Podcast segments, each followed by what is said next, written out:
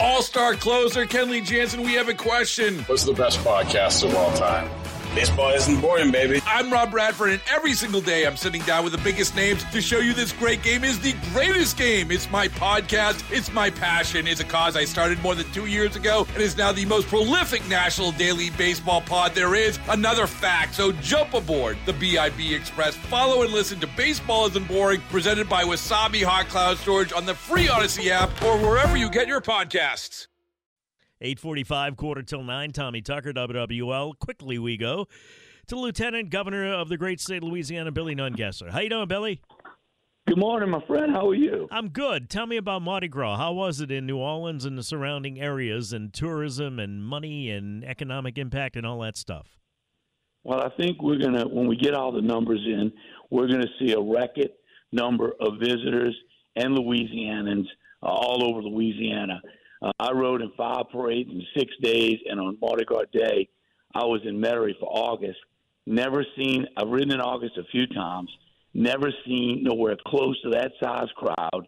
Uh, it reminded me of Canal Street in the early days, wall to wall people. Uh, just incredible. The weather was great. So I think this is going to be an incredible uh, economic boost that sets us on to getting back to the record breaking tourism numbers we enjoyed for five years prior to COVID. If you rode Olin Parades, you might want to get your rotator cuff checked. I need it. Yeah, is it sore? yeah, it is. I'm I'm hurting pretty bad today. All right. Um, let me let me ask you this. Um, this, this stuff that's going on with the DA in Orleans Parish and and Rafael Goyeneche really kind of broke the news with me yesterday, saying that a, a DA an ADA had kind of gone rogue with this gun thing and, and dropping charges before they were even uh, before the report was even filed, as I understand it. And he says, uh, you know, what's going on here? Um, what kind of concerns do you have about the DA's office in Orleans Parish? Because we got missed deadlines with char- charging juveniles uh, as adults. Now we got a prosecutor seemingly going rogue. This has got to get your attention, especially if you're concerned about Orleans Parish Police Department, uh, recruitment, retention, etc. You know, we put a lot of time in trying to help the command in the Eighth District and working with the mayor to try to get a grip on the crime and clean up the French Quarter. We've offered tourism money. Uh, we've done a lot of things. Uh, this is an embarrassment. Uh, and then to say somebody didn't follow policy Somebody needs to lose their job over this. And we need to give the police officers that are risking their life every day some confidence that somebody's going to do their job. And look, I don't care if you're 15 or 50. If you're carrying a gun, uh, you kill somebody, it doesn't matter what age you are. They need to stay locked up until they're rehabilitated. What does that take? I don't know. But they need to stay behind bars. We're letting these people out time and time again the commander in the 8th District that quit and went to work in Alaska uh, told me he arrested a 17 year old 61 times before he spent any time in jail with Crazy. a gun. Now, how many times did he commit a crime he didn't get arrested? I mean, what is the DA and these people going to tell the families when one of these kids they're letting out with a gun over and over again kills somebody? Then they don't feel responsible. I mean, that's what's happening when we arrest these kids for killing somebody we need to we need to advertise how many times have they been arrested?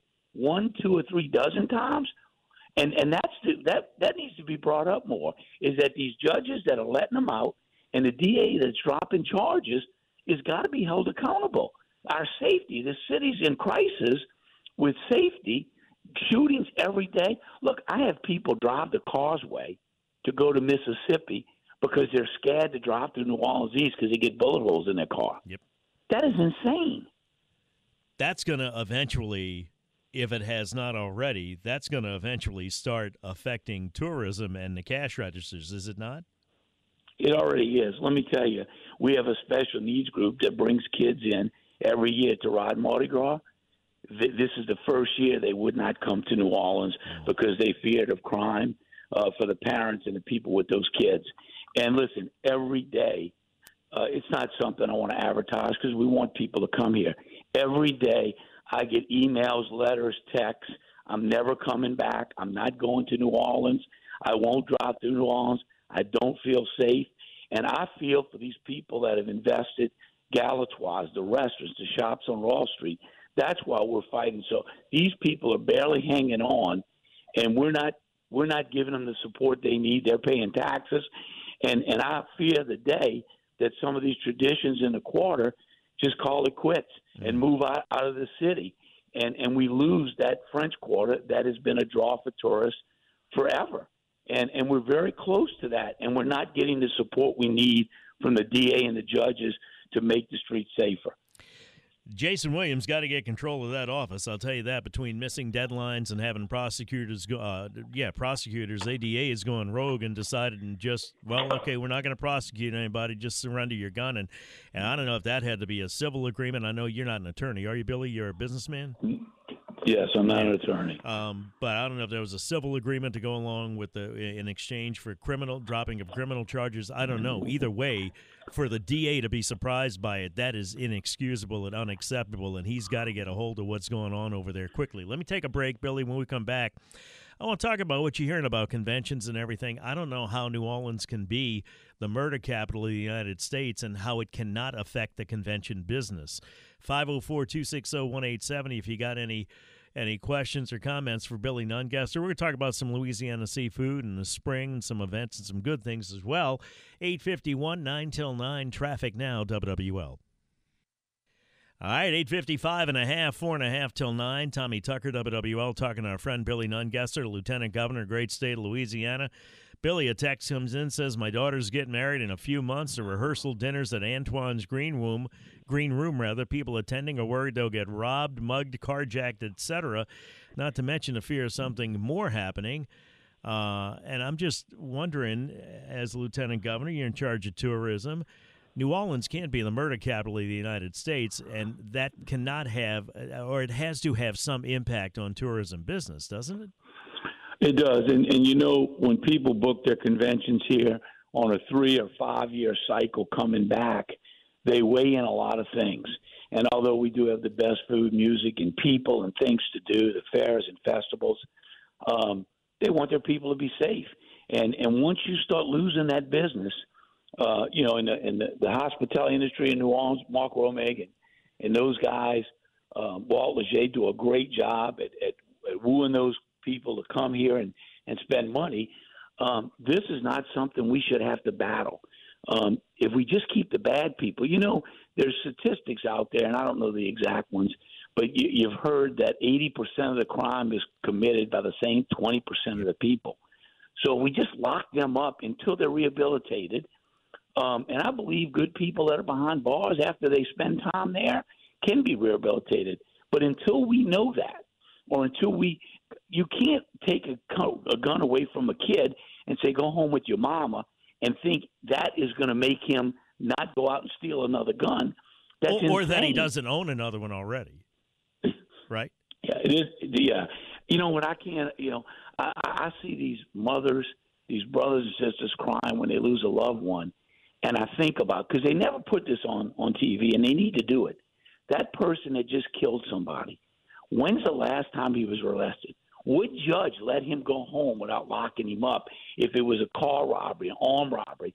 Because until they murder someone or beat them within an inch of their life, they don't spend any time in jail. Billy, we got to so, we got to move on here. But the guy that uh, the, the the youth that, that escaped from the Bridge City Youth Center um, was serving juvenile life when he shot Scott Toops, and he lost his wife subsequently. I think as a result of all of this, Stacy. Absolutely, and that's in the case right there. Uh, let, let, me ask you about on a lighter note about seafood.